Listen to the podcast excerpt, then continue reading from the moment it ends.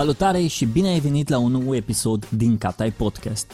Înainte să-i dăm drumul la episod, vreau să le mulțumesc partenerilor mei de la Banca Transilvania, care susțin acest proiect și alături de care reușesc să fac episoade care să vă motiveze, inspire sau să vă pună pe treabă. De asemenea, ei au și propriul lor podcast numit BT Talks, un show în care vorbesc despre valori, performanță și vor să afle care e mindset-ul unor oameni cărora le iese bine ceea ce fac ca să inspire întreaga țară. Podcastul îl găsiți pe toate platformele de podcasting sau pe site-ul lor www.bancatransilvania.ro podcast. Iar acum, haideți să ascultăm episodul de azi.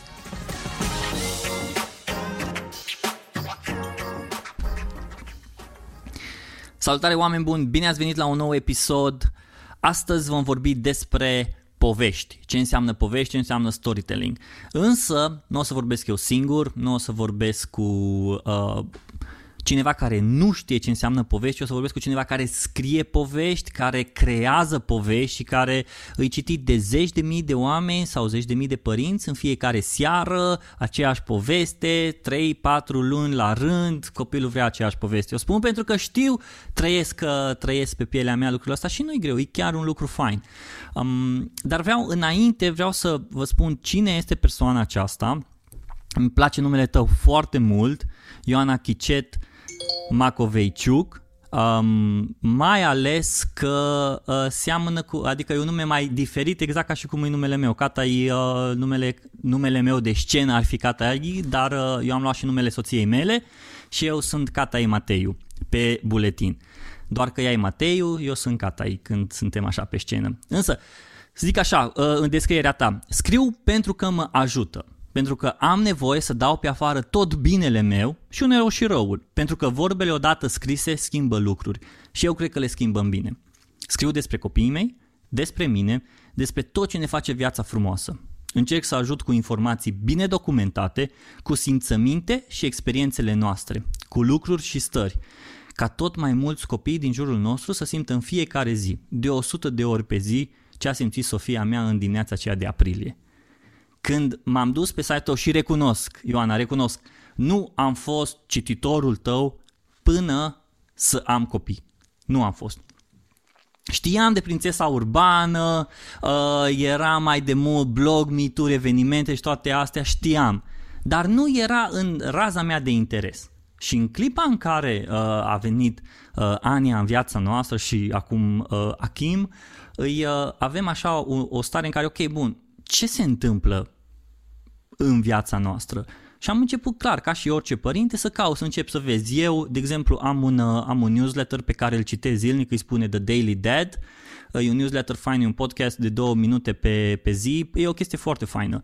Dar mi-am dat seama aici că, de fapt, ce m-a atras la uh, blogul tău și la ceea ce faci tu și cărțile tale sunt poveștile pe care le faci, poveștile pe care le crezi și am vrut, vreau neapărat să vorbesc cu Ioana despre povești, pentru că tot ce vedem în jurul nostru poate să fie o poveste. Poți să creezi o poveste din orice, poți să faci o poveste, poți să transmiți o poveste și aș vrea să te întreb pe tine ce înseamnă pentru tine o poveste. Bună, Robert, și îți mulțumesc pentru invitație. Mărturisesc că iubesc podcasturile. Îmi plac foarte, foarte mult, mă inspiră, mă amuză, ascult mult în timp ce curăț legume sau pun rufe la loc după ce le-am spălat sau când copiii se joacă în parc și eu stau pe bancă și în perioada asta mi-au fost de mare, mare ajutor și îți mulțumesc și ție pentru contribuția ta în zona asta. Uh, foarte prețioase dialogurile. Îmi plac foarte mult oamenii mulți, nu chiar toți, dar majoritatea oamenilor îmi plac și întotdeauna am ceva de descoperit, de învățat de la absolut oricine.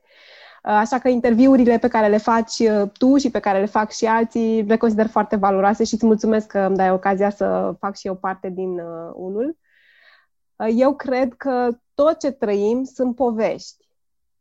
Viața fiecăruia dintre noi este o poveste, relațiile dintre noi sunt povești, se întâlnește o prințesă cu o zână sau o prințesă cu un prinț Uh, sau o prințesă cu o vulpe și așa mai departe. Toate întâmplările din viața noastră nu pot fi povești, ci chiar sunt. Uh, asta e universul în care eu trăiesc. Um, meseria asta de povestitor m-a ales pe mine. Uh, eu nu am făcut o alegere conștientă, uh, nici măcar n-am observat lucrurile astea înainte să încep să scriu. Este ceva ce fac din instinct. Um, mi se potrivește și mi-aduce foarte mare bucurie, iar faptul că atât de mulți oameni uh, ascultă poveștile mele, ale noastre și încep să și le trăiască pe ale lor mai conștient, că povestea poate să fie, uh, nu știu, dacă tu crezi că uh, asta ți-e soarta sau viața e cum e, e ca și cum altcineva îți spune povestea și tu ești doar un pion care e mutat de colo-colo și care din când în când mai constată că, eh, asta e viața. Um, eu, într-un punct al vieții mele, am hotărât că that's bullshit, man. Eu nu vreau. Stai puțin, că este, sunt eu aici. Nu vreau să mă târâi tu de colo-colo. Ia să-mi spun eu povestea mea. Și eu am hotărât că povestea mea o să fie una frumoasă, cu mulți oameni în ea și că o să râdem mult și o să fim împreună. Și asta și este. Pentru că eu îmi narez povestea mea, din când în când mai pun pe hârtie uh, câte o poveste mai scurtă care se transformă într-o carte, altele nu, nu toate sunt bune, nu toate merită să fie arătate lumii, dar cele care, uite, că au ieșit din tipar, uh, au ajuns în atât de multe case și pentru mine este ceva extraordinar. Eu scriu pentru mine, eu sunt ca un copil mic care se joacă și îmi vine un gând și îl duc până la capăt și apoi trimit la o editură și editura zice extraordinar, hai să găsim un ilustrator. Și nu știu, jumătate de an mai târziu, cartea e lansată și nu știu, 5.000 de oameni o cumpără în prima lună și eu sunt, dar e doar o, a fost o joacă, dar uite că ne place să ne jucăm, suntem toți copii și noi și copiii noștri mici și copiii noștri mari, suntem toți copii și toți vrem să ne simțim iubiți, să fim iubiți și acceptați cumva. Iar eu asta încerc pentru că asta e nevoia mea în primul rând. Și eu vorbesc despre mine în toate cărțile mele. Toat și Emma și Eri și Pisica și toate personajele mele din toate cărțile mele sunt tot eu. Și eu vreau să mă iubească mama orice aș face și eu vreau să gătesc cu mama mea și așa cum vreau ca copiii mei să gătească cu mine și să ne jucăm și să citim și să râdem și să fim împreună și să ne simțim inimile. Știi că sunt așa ca un, într-un balon mare care plutește. Știu că sună, dar cred că se poate aplica oricui, pentru că indiferent ce meserie ai, ce vinzi, ce creezi, ce faci, ce te mișcă în luptă, cred că nevoia de bază asta este. Ne dorim să fim văzuți, validați, apreciați și iubiți. Și dacă povestea pe care ți-o spui ție începe cu îmi place de mine, sunt un om mișto, nu mă pricep la toate și uneori sunt de căcat. Dar uite, sunt niște lucruri pe care le fac bine și vreau pe alea să le văd și vreau pentru alea să mă împrețuiesc. Și atunci povestea pe care o trăiești poate să fie așa cum o vrei tu, cred. Mă uit acum și uh, mă gândesc că tu vorbești despre povești frumoase și viața uh, în jurul nostru de multe ori ne aduce mai înainte de poveștile frumoase, dar mă gândesc și la poveștile cu un impact puternic, poveștile puternice care uh, rămân în viața noastră și de care îți aduce aminte. Fie câteodată sunt uh, cu sfârșit pozitiv, altele cu sfârșit mai, mai puțin pozitiv, să zic așa, și mă gândesc așa și am fost, sunt foarte curios, care este cea mai puternică poveste pe care tu ai auzit-o?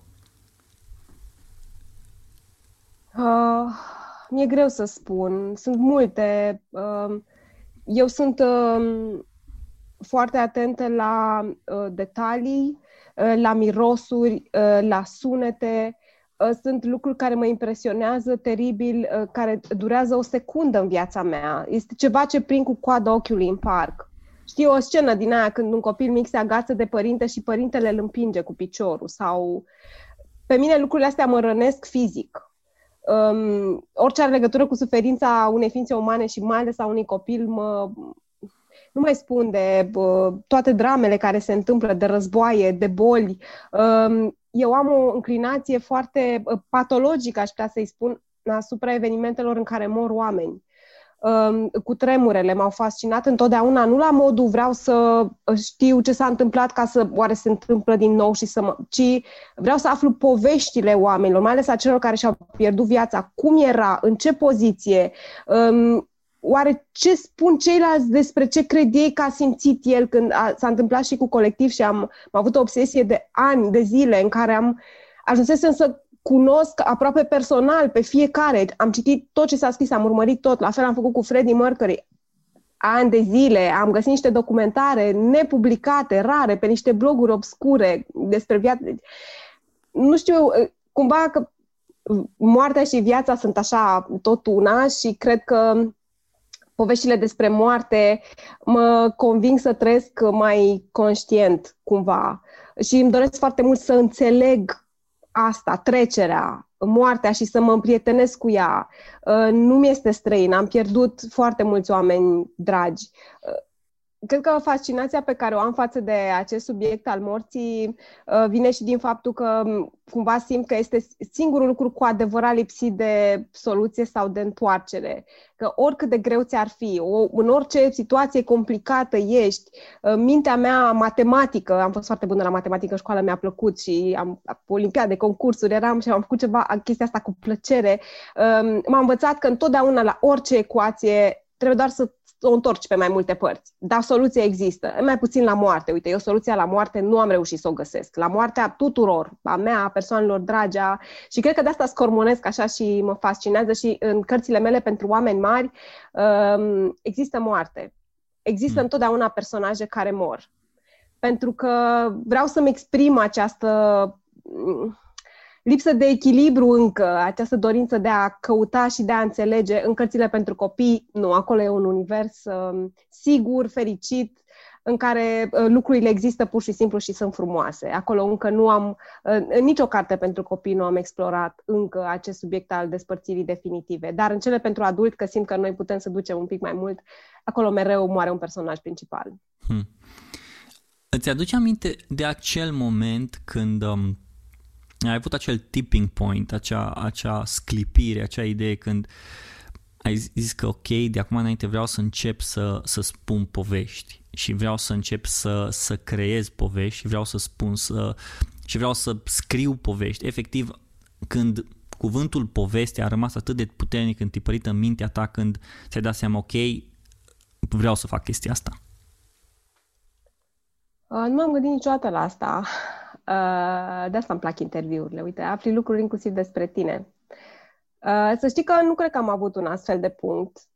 Uh, totul a curs așa uh, foarte lin um, și neașteptat. Eu am ales să fac facultatea de jurnalism pentru că nu am vrut să fac nicio altă facultate. Cumva prin eliminare um, eu nu făcusem, nu scrisesem, eu eram cu matematica în liceu, nu eram cu povești, nu citeam, eram scutită la orele de română, du-te și fă acolo, că da, să mintea ta e pentru altceva. Uh, și eliminând, da, se medicină, mă pricep geografie, habar n-am, nu așa, a rămas jurnalist. Ce-o fi cu asta? Mm nu cunoșteam pe nimeni care să fie la facultatea asta, nu aveam niciun fel, eram la București departe, eu eram în Piatra Neamț, îmi doream să se arunce în praștia cât mai departe de casă um, și am văzut că nu-ți trebuia mare lucru, ceva creativitate, ce o mai fi și asta, o avea, nu știu, dar vreau să încerc engleză mă descurcam uh, și am zis, aici o să dau. Deci cumva a fost destul de random. Eu nu am avut acest mindset că vreau să scriu povești. Eu nici nu știam că știu să scriu și nici nu știam să scriu. Nu mă pricepeam la asta. Uh, după care, când m-am dus să depun dosarul, mi-a spus secretara că sunt 11 pe loc și s-a uitat așa mie și a zis ce profil ai terminat și zic mate fizică și zice n-ai nicio șansă, nu mai plăti taxa, cară-te. Și am, a, chestia asta mă, stai, adică stai puțin, că nici măcar nu știi cine sunt eu. Um, și mi-a zis, uite, dacă vrei, mergi la o evaluare la unul dintre profesorii facultății, ei fac subiectele și ei și corectează lucrările de admitere și dacă el îți spune că ai o șansă, vii și te înscrii și mi-a dat o listă de profesori uh, și m-am dus la uh, domnul Sorin Preda, uh, care nu mai este printre noi, dar sunt foarte recunoscătoare dacă nu era el, cine știe ce s-ar fi ales de viața mea, um, și m-a pus să scriu ceva. Și eu nu știam să scriu. Și um, s-a uitat așa la mine și a zis, um, scrii groaznic, deci nu te pricep la nimic. Și a luat și a aruncat caietul pe care scrisesem, așa, prin bucătăria lui.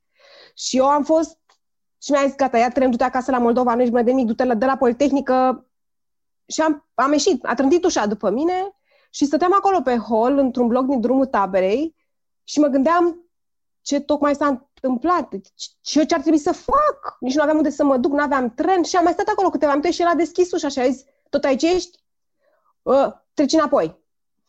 Și din momentul ăla a început un proces de modelare. M-a pus să citesc toată uh, programa de limba română din uh, liceu. Și săptămânal mă duceam la el și el a început, la, îmi caietele, mi le rupea. Ce era la gura lui? o metodă uh, de predare destul de bizară, aș spune, dar a funcționat. Și, și săptămână de la, la săptămână la săptămână am observat singură, nu doar că pot să scriu, ci și că îmi place foarte mult să scriu. Hmm. Um, și uite așa, în două, trei luni, până am ajuns să dau admiterea, am descoperit acest univers al nu neapărat al poveștilor, că uneori rescriam ce scrisese alții, că aveam de făcut portrete, reportaje bazate pe scene care aveau loc în cărți. Trebuia să vezi cu ochii minții și să repovestești ce ai citit acolo. Deci nu erau poveștile mele. Dar mi-am dat seama cât de multă putere am în sfârșit scriind prin cuvinte, pentru că eu sunt o persoană mică fizic. Niciodată n-am fost puternică, mare, n-am avut o voce importantă, dar am știut mereu că îmi doresc să mă exprim. Și brusc am descoperit cuvintele. Eu folosesc cuvinte foarte simple. Dacă tu ai cărțile mele, ai observat asta. Eu nu sunt, n-am un stil complicat, extravagant, pufos. Eu scriu foarte, eu folosesc cuvinte pe care le folosește toată lumea.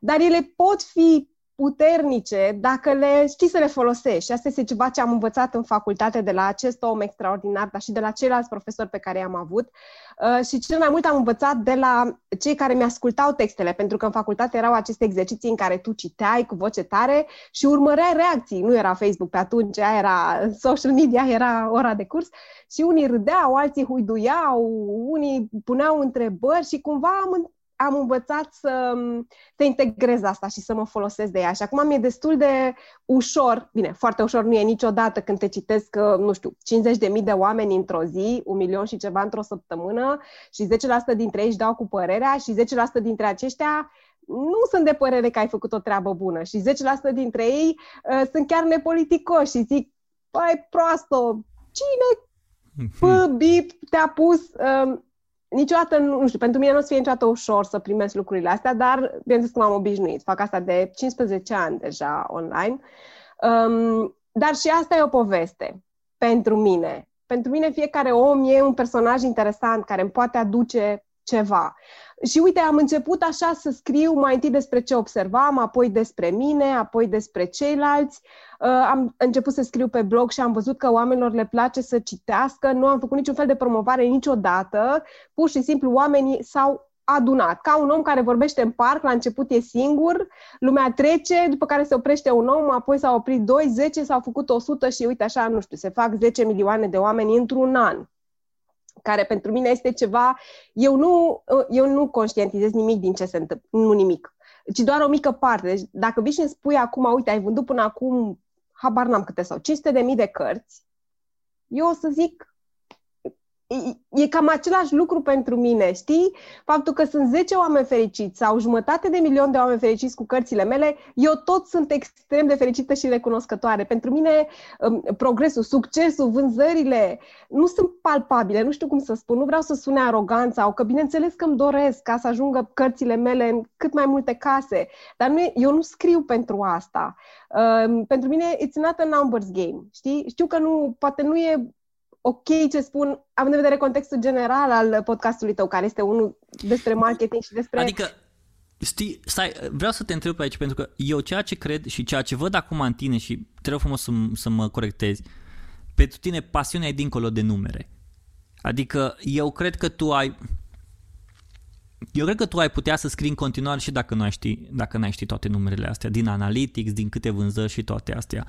Pentru că o, la un moment dat ce faci asta de 15 ani, asta o să faci în continuare, indiferent de ce numere o să ai. Pentru că eu cred că tu ai avut, de exemplu, pe blogul tău, poate ai avut 5 oameni într-o zi care te-au citit. Sau într-o zi când ai avut 5.000 sau 50.000, știi?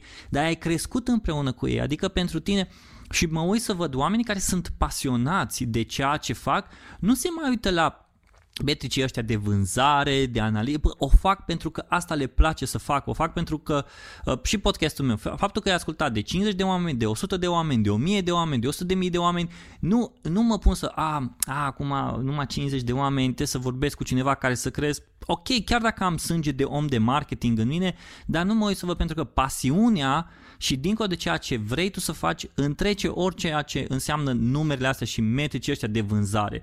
Și eu ceea ce văd în tine e o pasiune care îi dincolo de astea. Adică, hai, fii atent, și odată știu că am scris chestia asta, așa îți dai seama de, uh, nu mai știu unde e materialul sau ce am făcut cu el, așa îți dai seama de un adevărat pasionat de ceea ce face ca și creator, când taie tot ce înseamnă accesul la analytics, la câte uh, ascultări au avut, câte vizualizări au avut și să vezi dacă continuă să facă chestia asta. Dacă continuă să facă, înseamnă că da, omul ăla îi pasionat de ceea ce face. Dacă nu continuă, înseamnă că e zero. Și asta văd în tine, văd în tine o pasiune atât de mare pentru ceea ce faci ca și povești, ca să crești și ai, ai așa de multe povești în tine, de parcă ai vrea să poți să, să, în timp ce vorbești, să poți să scrii povestea. În timp ce vorbești, să poți să scrii povestea. Am vorbit, o ieșit povestea. Am vorbit, o ieșit povestea. Uite, vezi? Motiv, uh, Ioana, ca să-ți dai drumul dată la podcastul ăla. A, mulțumesc. Da, am gândit de multe ori să fac și asta, dar uh, cumva simt că pentru mine locul potrivit e să scriu. Am, și, am făcut câteva uh, podcasturi, sunt pe SoundCloud, câteva pastile care sunt uh, destul de căutate, dar uh, cumva încerc să nu mă risipesc, nu știu cum, eu mă simt mai confortabil să scriu, mai fac uneori și live-uri și video uh-huh. și uite, accept invitații în podcasturi, dar uh, deocamdată nu am curaj să, să fac și asta, nu, nu spun niciodată, niciodată, dar uite, tu te descurci mult mai bine la asta decât mine. Ioana, uite, aș fi, aș, fi, aș fi foarte curios de un lucru. Cum scrie o poveste care nu devine niciodată prea veche? Că sunt povești, a, asta e veche, nu, nu, știi cum e discuția asta de, bă, asta e veche. Și tot timpul aceeași poveste să pot să, pentru că mă uit să văd poveștile tale, parcă nu au elementul ăla de e, e vechi cum scrii, care sunt elementele pe care le iei în considerare, care, și nu mă refer la tactici de scrie și toate astea, efectiv, ce pui, care îi, care sunt ingredientele? Um, uite, eu mi-am dorit pentru copii cel puțin, um, pentru copiii mei și pentru mine, că și eu am maxim 10 ani, deși fac 41 peste fix o săptămână, iată, um, mi-am dorit povești uh, în prezent. Sunt foarte multe cărți și povești din toate epocile și multe sunt perene, multe. Sunt foarte multe povești care sunt în alt timp și în alt spațiu, dar care sunt tot timpul despre noi acum. Um, cred că, nu știu, pentru mine e important să fie uh, emoție și umor, uh, care sunt dincolo de orice decor, de nume, de fapte. Emoția și umorul cred că sunt tot timpul la fel. Cred că oamenii când sunt speriați ă, simt la fel și când ă, intra tigru în peșteră și acum când le cade internetul. Dar reacțiile noastre corporale și emoția cred că este aceeași. Ă, la fel și râsul. Eu mă străduiesc și sper că mi iese să fac copiii să râdă când citesc. Și în funcție de vârsta pentru care scriu, copiii mici râd la unele lucruri, copiii mai mari la altele. Um, cumva, cred că astea sunt lucruri atemporale. Um, și mă țin de ele, dar nu este ceva neapărat programat. Eu, uite, îmi vine o poveste, zice că stau pe toaletă, că asta e.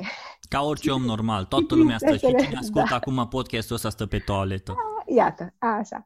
Și nu găsesc hârtie igienică, de exemplu. Nu știu, uite, iar copiii ăștia, că avem această regulă, când ai folosit ultimul pătrățel, te duci și pui, bineînțeles, nu o respectă nimeni. Și eu sunt norocoasă acasă, ajung și când să, știi, mm. un care... Și îmi vine o idee. Hmm, stai puțin, că chestia asta sigur se întâmplă și altora. Pe de altă parte, e complicat să faci o carte fix cu toaleta, că e greu de desenat, nu e chiar, mm-hmm, poate e complicat de vândut, dar găsesc o metaforă. Hai să nu fie la toaletă, hai să fie și cumva, uh, pentru că eu sunt un om foarte, eu sunt un om obișnuit. Eu nu am nimic, uh, nu sunt nici vedetă, nu sunt bogată, uh, nu am vreun extra spike să zici că sunt, nu știu, ca Elon Musk sau eu sunt un om ca majoritatea. Și uh, faptul că sunt un pic mai atentă la detalii, pentru că asta este chestia mea. Uite, sunt ca la fel ca majoritatea, dar am, toți avem câte o tu te pricepi la ceva, toți, sunt absolut sigură că toți avem o comoară sau poate chiar mai multe în noi. Uh, eu am chestia asta, mie îmi plac detaliile și eu sunt pe observare tot timpul și chestiile astea rămân cu mine. Și poate peste un an, când o să am chef de scris, dar nu o să știu ce, o să-mi aduc aminte senzația pe care am avut-o pe toaletă când căutam disperată o bucată de hârtie și m-am gândit, băi, dar sunt milioane de oameni în aceeași situație. Ia să fac eu ceva din asta. Multe cărți pe care le-am scris au născut dintr-un gând complet random și stupid, așa în primă fază. Uite, cea mai bună înghețată din lume. Eram în Grecia și copilor era cald și își doreau înghețată și ca prin minune ne-am trezit în fața unui uh, frigider plin cu toate brandurile, toate, principale așa o oră și 20 de minute le-a luat să se hotărască. Deci deja se făcuse, noi lăsam pe celălalt, dar poftiți, dar râdea toată lumea de noi, se întorceau oamenii, făceau o baie, veneau tot aici, tot. Mi-am luat un scăunel, m-am așezat și copiii care aveau șase ani și patru ani erau așa, se hotărau, veneau cu ele când să ajungă, nu, nu, se, deci a, a fost, și m-am gândit, doamne, deci asta, toți copiii toți copiii fac asta. Când în sfârșit mami zice, da, poți să-ți iei înghețată, s-a terminat. Da, dar de care? Dacă nu iau pe cea mai bună. Deci îți dai seama cât e de complicată viața unui copil de patru ani în fața unui frigider cu înghețată. Și din, de, mai întâi m-am înfuriat, după aia, m-am, după aia m-am, am zis, stai puțin, că asta e o chestie sub... Și o, un an mai târziu am avut cartea cu cea mai bună înghețată din lume, care a avut și un pic de umor și o morală și dintr-o situație complet Hmm. Adică ceea ce spui tu îi, uh, să le, le, le iau așa uh, de la început. Unul la mână să te uiți să vezi ce ai în jurul tău. Dacă vrei să scrii o poveste. Asta înseamnă ca să poți să vezi ce ai în jurul tău, trebuie să-ți trăiești viața. Nu faptul că, uh, ok, eu vreau să mă apuc acum să scriu povești și tu nu cauți experiențe și chiar din trăirea ta de zi cu zi să fie o experiență unică, și din experiența aceea să poți să storci o idee pe care poate ți-o notezi acum într-un not sau ceva și știu eu, mâine, poi mâine când îți vin mai multe idei poți să le pui cap la cap. Și să cauți ideile și poveștile din experiența vieții tale. Așa. A doilea lucru e să poți să-ți notezi undeva ideea asta pe care ai văzut-o, ai observat-o. Știu eu, unul poate e atent la detalii, altul poate uh, își dă seama care o să fie următorul val, altul își dă seama de, ok, dacă fac chestia asta se întâmplă asta și prea mult bazat pe decizii. Punând toate ideile astea cap la cap, poți să creezi o poveste. Ok, poveștile astea și exact așa cum am fost învățat la școală. Toate poveștile trebuie să aibă început, cuprins și încheiere și trebuie să aibă un deznodământ și trebuie să aibă un punct, un, uh, un punct excepțional și trebuie să aibă o intrigă? Trebuie toate elementele astea să existe în poveste? Sau nu mai trebuie și ceea ce am învățat atunci de la profesoara mea de limba română, chestii care au fost bune, dar lucrurile deja s-au schimbat. Deja pentru că oamenii, știi de ce asta și m-am gândit, creatorul de conținut și creatorul de povești trebuie să comunice și trebuie să uh, vorbească pe limbajul consumatorului. De cele mai multe ori, noi ca și creatori, uh, când vorbim, trebuie să înțelegem pe ei unde consumă, când consumă, ce consumă. Tu ți-ai ales foarte fain nișa asta de a scrie. Tu ești pe scris și scrisul nu cred niciodată că o să, o să fie prea vechi. Nu, scrisul nu o să fie, a, au venit audio, au venit video, asta e deja altă discuție. Dar partea de scris întotdeauna o să rămână acolo. Și stau să mă gândesc, tu ca și creator de conținut, când creezi pentru un consumator, trebuie să te gândești la toate elementele astea, început, cuprins, încredere, deznodământ, punct culminant, erou, salvator, omul rău și așa mai departe. Um, sunt texte și texte. Sunt textele pe care, uh, sunt poveștile pe care eu le scriu din nevoia mea uriașă de a scoate ceva din mine.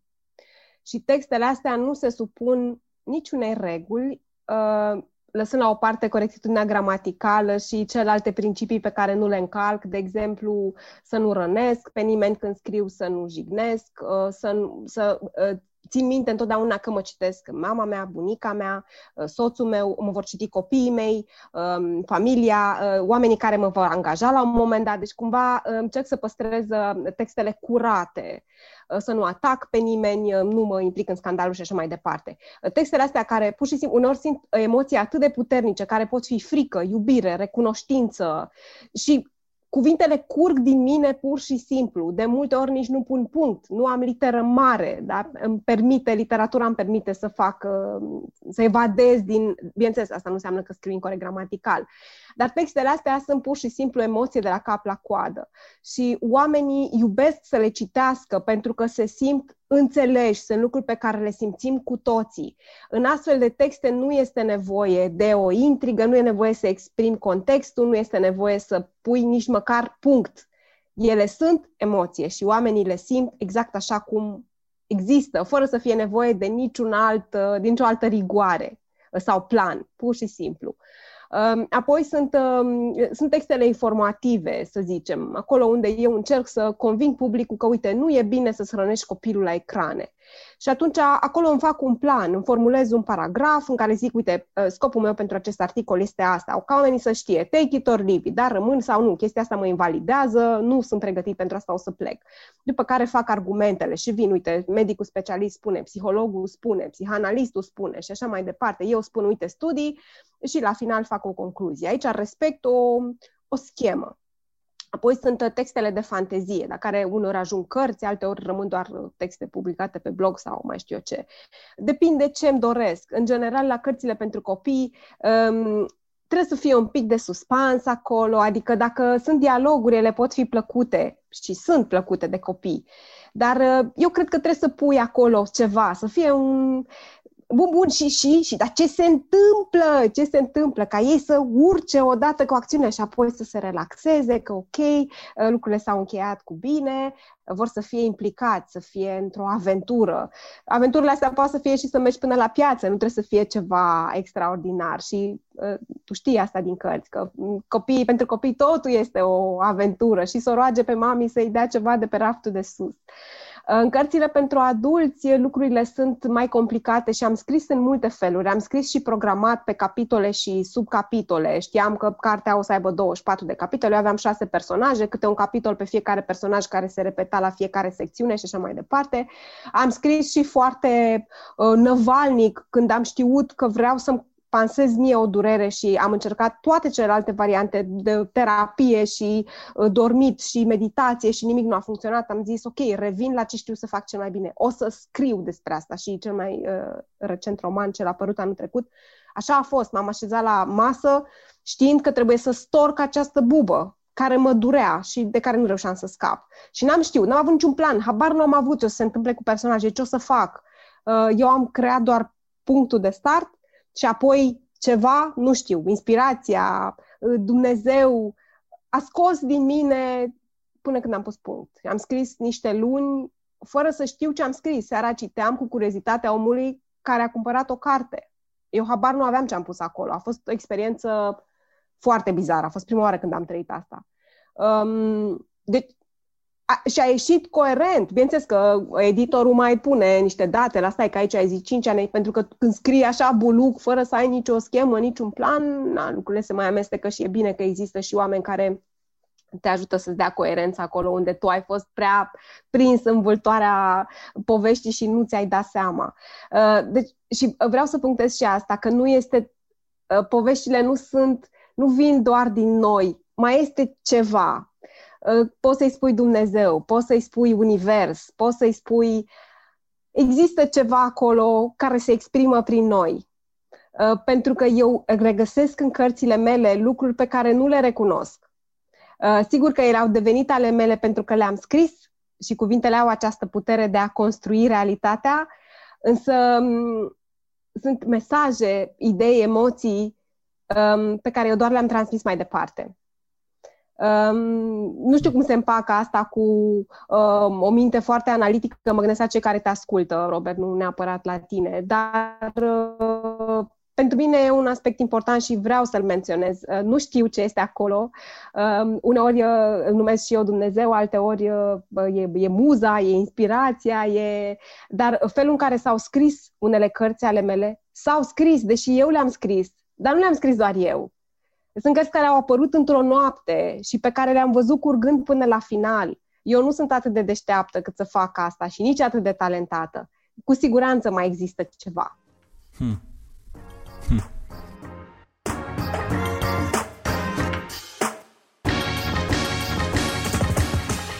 Salut! Vreau să-ți mulțumesc că asculți acest episod. Dacă îți place ceea ce fac, te invit să-mi lași un review pe platforma de podcasting pe care o folosești sau să distribui episodul pe conturile tale de social media. Ori trimite direct unui prieten. Iar acum, hai să continuăm cu acest episod.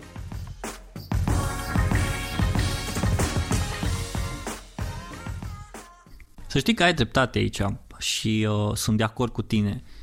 Îi, uh, pe lângă puterea noastră umană de ceea ce facem noi și cât facem și cum facem, uh, eu cred că, adică eu, credința mea îi în, uh, eu cred în Dumnezeu și eu cred că Dumnezeu este uh, primul și supremul creator și cel mai creativ.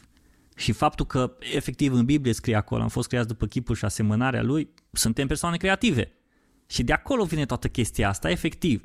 Și adică mie, mie pentru mine e clar. Alții care vor să încerce să analizeze, treaba lor, fiecare cum crede el. Dar pentru mine personal este clar și eu sunt pe aceeași pagină cu tine. Dar uite, îs curios de o altă chestie. Poate că eu pun întrebările mai ciudate, poate, nu te, poate te-ai mai întrebat lumea. Există povești proaste? Mm, nu știu. Mm, în primul rând, nu cred că există cineva pe planeta asta care să fie îndreptățit să decidă că o poveste e absolut proastă sau absolut bună. Ce pot să spun este că sunt povești care nu-mi plac, uh, sunt mm. povești pentru care nu sunt pregătită, sunt povești care îmi plac, dar pe care nu le pot citi sau asculta pentru că sunt um, exprimate într-un fel pe care eu nu-l pot urmări. Sunt cărți pe care eu nu le pot citi, citesc primele cinci pagini și este atât de complicat pentru mine să înțeleg sau le corectez mereu și le dau deoparte. Nu o să spun niciodată cartea asta e proastă, niciodată despre nicio carte din lume. Nu per... Who the fuck am I? Adică pe bune, cine m-a uh, înscăunat pe mine să decid și asta e valabil pentru articole, pentru orice. Tot ce pot să spun este că, uite, mie nu mi-a intrat. Dacă mă întreabă cineva, în general, ă, tot ce fac este să recomand ce îmi place. Ă, și nu spun neapărat că sunt bune, extraordinare, ci doar, bă, uite, mie mi-a plăcut, m-a ajutat.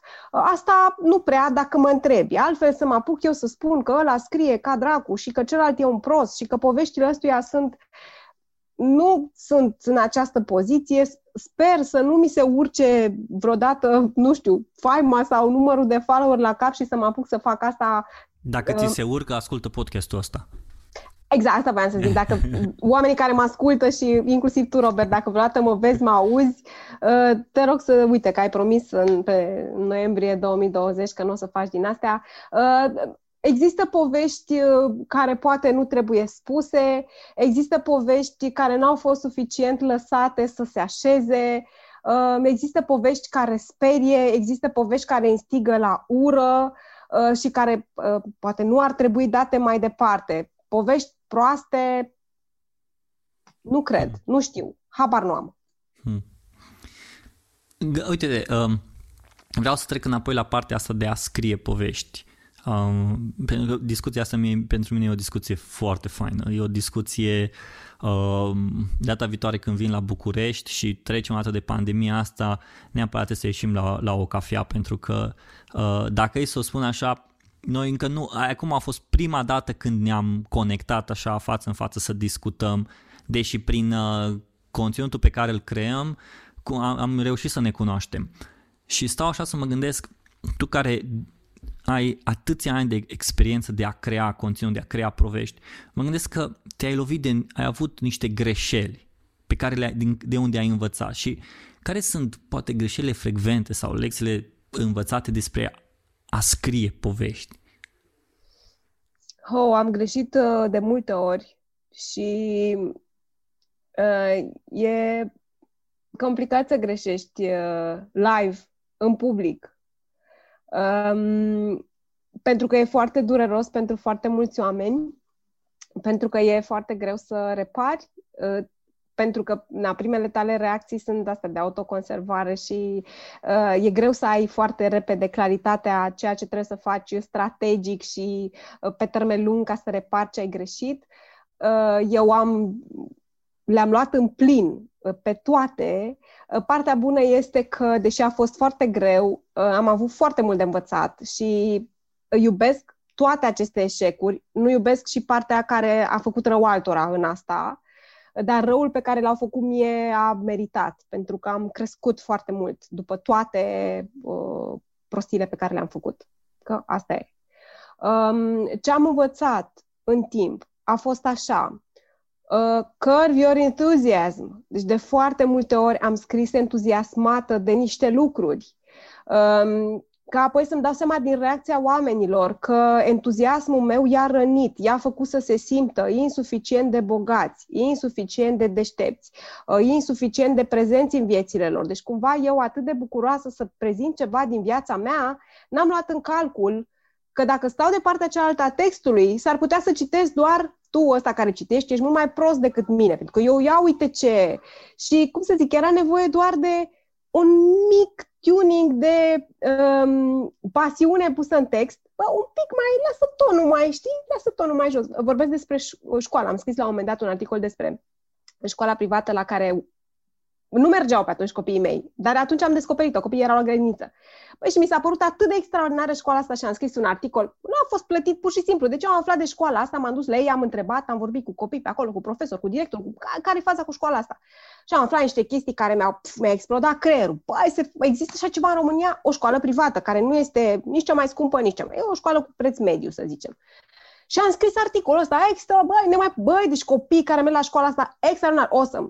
Copii care mergeau la școala asta, câțiva zeci de copii, că nu e o școală foarte mare. Și toți ceilalți care nu merg la școala asta, părinții lor s-au simțit, a, deci stai, deci dacă nu duc copilul la școala asta, care e drăguț într-adevăr, dar ce înseamnă că o să niște luze, niște... O reacție îndreptățită de altfel, pe care eu n-am anticipat-o deloc. Eu am venit de la școala aia și am scris articolul de șapte kilometri și l-am publicat.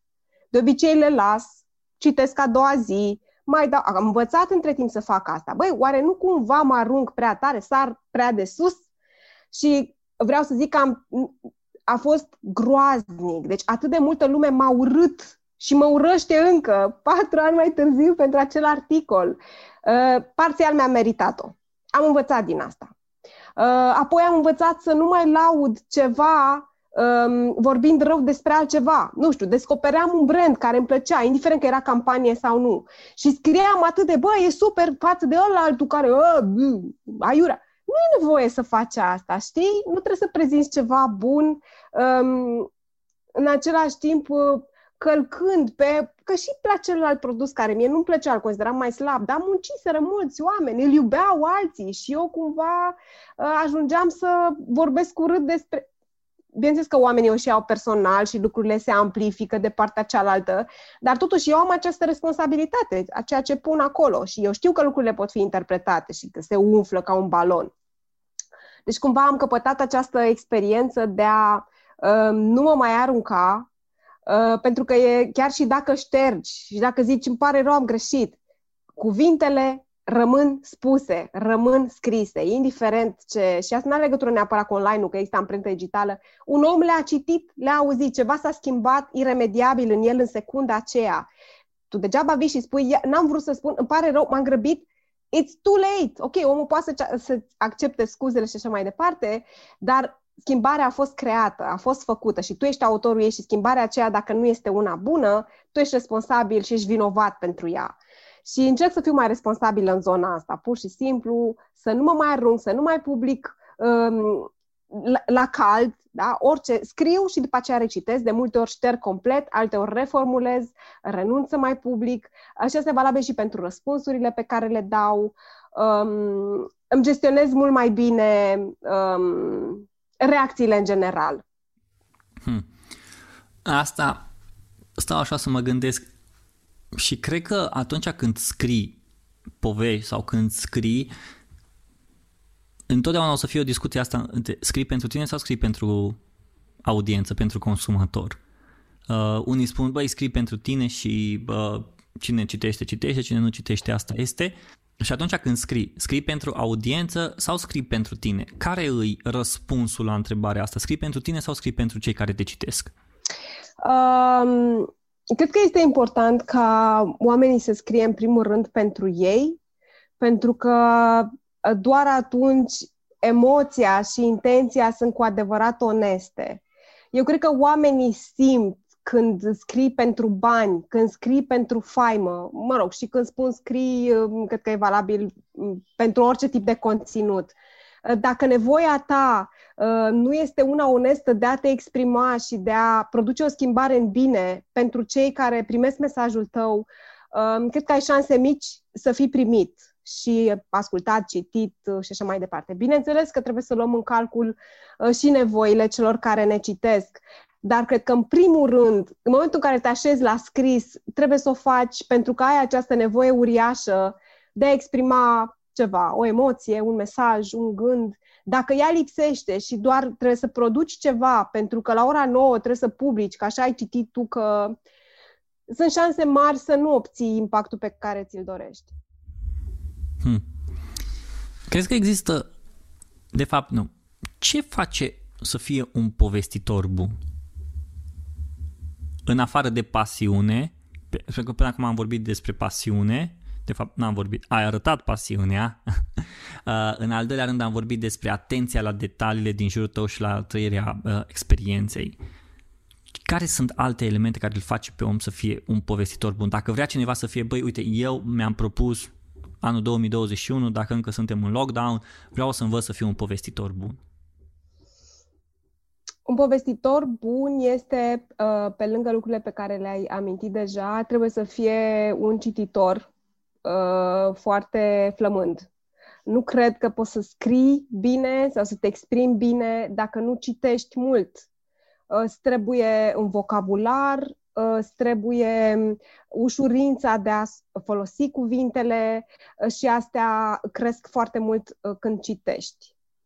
Uh, apoi, uh, bineînțeles, trebuie să cunoști foarte bine limba în care te exprimi. Uh, este inacceptabil să fii blogger în anul 2020 și să nu știi câți de ei să pui la sfârșitul unui cuvânt. Deci mă umplu de toată furia din lume când văd lucrurile astea în continuare tolerate și promovate. Nu trebuie să existe așa ceva. Uh, și nu e o chestie de snobism, nu e o chestie de igienă, a muncii tale, atât. Um, atenția la detalii, bineînțeles, ajută cursurile de scris, oricât de talentat ai fi.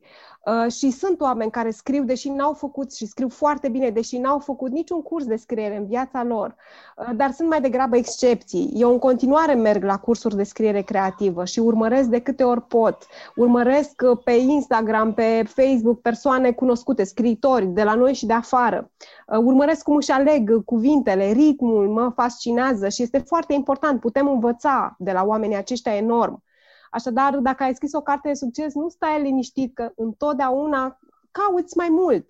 Um, contactul cu cei care te citesc, asta e foarte important. Să zicem că, nu știu, vrei să-ți deschizi un blog sau poate vrei să scrii o carte, dar nu știi dacă ești bun și îți faci un blog și publici acolo.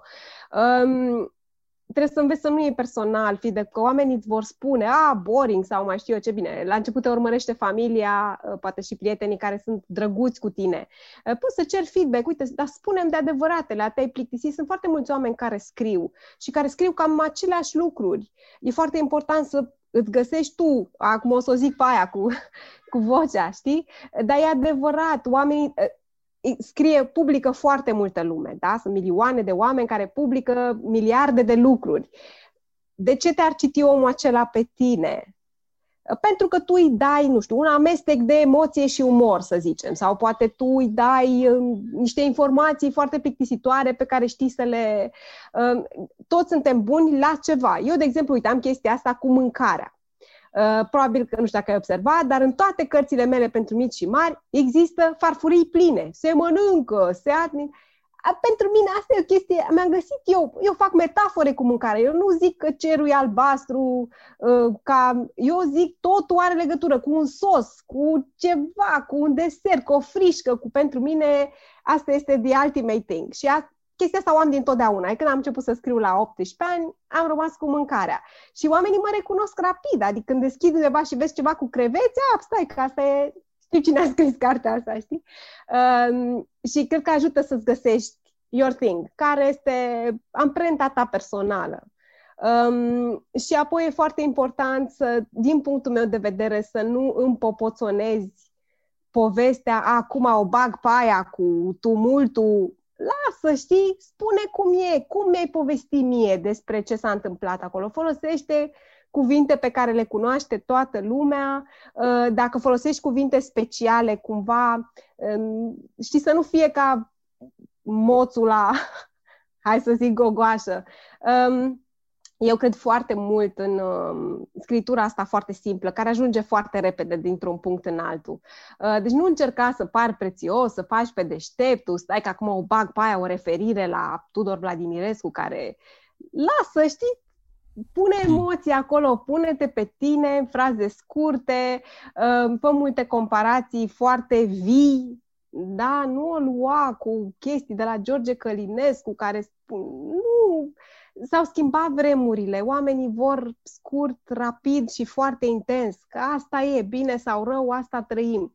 Și asta obții descriind cât mai concret ce simți tu sau ce ți hmm. închipui că simte cineva. De fapt, nu este o filozofie. Și trebuie să scrii foarte mult. Trebuie să scrii enorm, tot timpul, mult. Nu Asta contează ce e. Mult... Trebuie să ai... Asta cu scrisul mult, nu? Intervine puțin...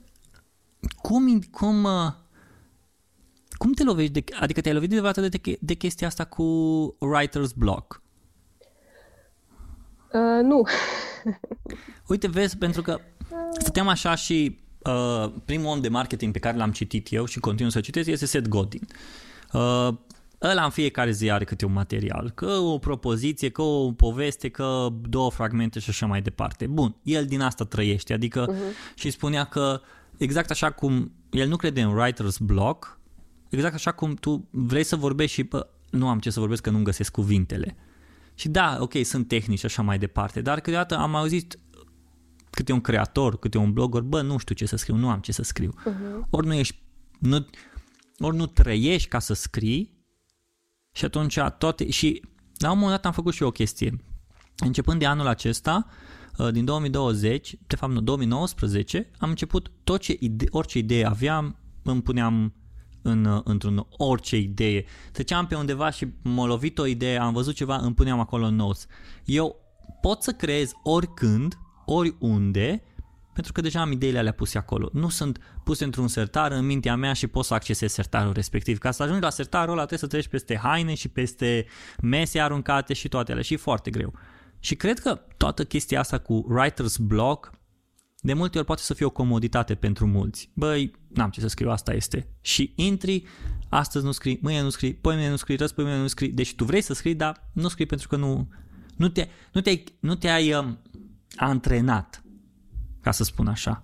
Și aici ai spus că, că tu nu te-ai lovit niciodată de writer's block. Dar ce recomand celor care s-ar lovi de chestia asta?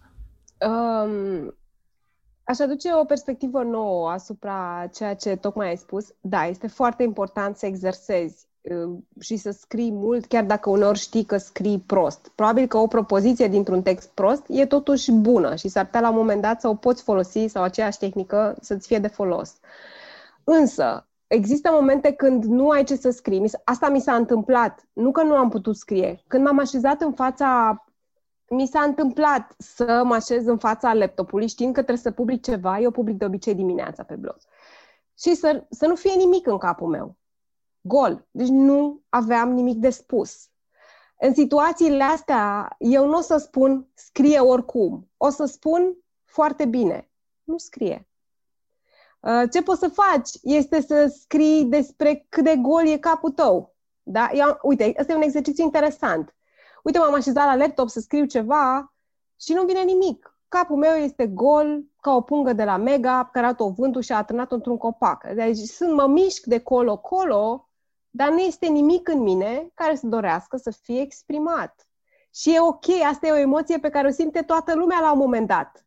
Inclusiv cei care nu creează. Nu avem toți momentele noastre în care stăm pur și simplu ca o pungă goală și nu e nimic. E perfect. Deci este creierul nostru mm. care și ia o pauză. Inima ta de creator uneori e obosită și eu îmbrățișez momentele astea și nu public nimic sau fac un repost. Sau public fix asta. Prieteni, nimic azi, pentru că nu este nimic astăzi de povestit. And it's fine. Deci în momentele astea eu nu mă forțez, nu trag de mine cu disperare, stai, să știu că aveam ieri una bună. Nu trebuie să faci asta. Ok, dacă asta se, se face un an și ești în același loc, atunci înseamnă că e ceva acolo. Ești blocat pe alte niveluri. Deja nu mai este o chestie doar despre scris. Eu poate să fie o depresie, poate să fie, mm. poate te-ai pierdut și atunci recomand să cere ajutor. Uite, eu am avut un an întreg cât am făcut psihanaliză, care e un proces terapeutic uh, foarte răscolitor și greu. Și am știut de la început, când am intrat în acest tip de terapie, uh, psihanalistul mi-a spus să știi că, uite, pentru persoane creative, psihanaliza uh, se întâmplă des să blocheze procesul creativ. Ești pregătită să nu mai scrii un an? Și, bineînțeles, nu eram pregătită, dar am zis, pentru mine e mai important să fiu bine emoțional și las că scriu mai târziu. Și, într-adevăr, în anul acela nu am putut crea nimic fantezist. Am scris despre mine în continuare și mi s-a schimbat foarte mult stilul de a mă înțelege și de a mă exprima, dar nu am putut crea nimic. Uh, a fost mm. un, o alegere asumată, dar după ce am încheiat acest proces terapeutic, felul în care s-a schimbat forța scrisului meu este am simțit-o până și eu și, bineînțeles, și reacțiile oamenilor au fost wow, dar este altceva, ești în alt loc. Da, sunt într-un loc în care n-aș fi ajuns dacă nu m-aș fi oprit din asta ca să fac altceva. Uh, și am, am ținut să spun asta, că mi se pare că uneori e foarte multă presiune pe oamenii care creează. Fii original, fii original în fiecare zi, fii original, uh, dar în concurență cu ceilalți la ora 9 fix nu este simplu și nu hmm. cred că presiunea asta ajută. De fapt, știu sigur că nu ajută. Uh, eu, uh, așa uh, cum spuneai și tu mai devreme, am foarte multe articole deja gata, că le-am scris într-o zi bună, pot să scriu șase articole într-o oră. Bag acolo la foc automat că mi-au venit, am fost inspirată cât, nu știu, le-am făcut copiilor omleta de dimineață uh-huh. și mă așez și într-o oră le curg pe toate, după aia le iau și le citesc și le bibile și le mai așez. Dar în zilele în care nu, în care nu este nimic, nu am nimic de spus, pot să public una, un articol din acest nu știu, am vreo 300 de ciorne. Nu sunt toate gata de publicare, dar vreo 50 sunt sunt tot ale mele, sunt tot copiii mei care așteaptă să fie scoși în lume. Dar în felul ăsta am scăpat de presiunea asta de a ști în fiecare zi și uneori chiar pot să și nu public. Adică uh, cred că ne și dă un, un pic prea multă importanță. Nu e ca și cum, vai, dacă nu public o zi sau o săptămână, nu o să moară nimeni. Adică it's fine, oamenii o să te aștepte, o să te întrebe, ești bine, ce s-a întâmplat. Uh, nu e ca și cum, vai, obligatoriu trebuie eu să public, pentru că dacă eu nu voi publica, ce se va? Nu se va întâmpla absolut nimic. E ok. Lumea nu se învârte în jurul fiecăruia dintre noi. Dacă putem să contribuim bine, dacă nu, ă, cred că e foarte important să ne ascultăm și limitele personale. Știi? În unele zile, ba, am obosit, fac mm-hmm. asta de 15 ani în fiecare zi. Astăzi o să-mi dau această pauză, că oricum n-am nimic de spus și nici nu o să explic de ce nu public nimic. Pur și simplu mă duc și nu, stau în parc cu copiii toată ziua și nu fac nimic altceva. E foarte ok să faci asta din când în când. Și dacă nu mai poți să mai scrii, revin la ce am spus un pic mai devreme și simți că ți-ai pierdut vocea, că nu te mai simți inspirat, că nu mai are sens să mai contribui cu conținut în lumea asta, m-aș uita un pic mai adânc să văd ce acolo, ce mă supără, ce mă invalidează, ce nevoie am care nu sunt împlinite. Uh-huh. Și odată ce mhm. pansezi uh, lucrurile astea care te împiedică să scrii, cu siguranță îți vei regăsi uh, inspirația și drive-ul și dorința de a te întoarce acolo unde ești. Ioana, ești omul cuvintelor, atât în vorbire cât și în scris și îmi place lucrul ăsta, îmi place foarte mult. Dar sunt curios și asta e ultima mea uh, întrebare. Imaginează că ai un ai acces la toate panourile publicitare, la tot ce înseamnă screen, la tot ce înseamnă mobil, ecran, tot, tot, tot în lumea asta. Ce ai pune acolo? Să apară pentru o oră. Ce mesaj ai pune acolo? Și de ce? Mm, cred că aș scrie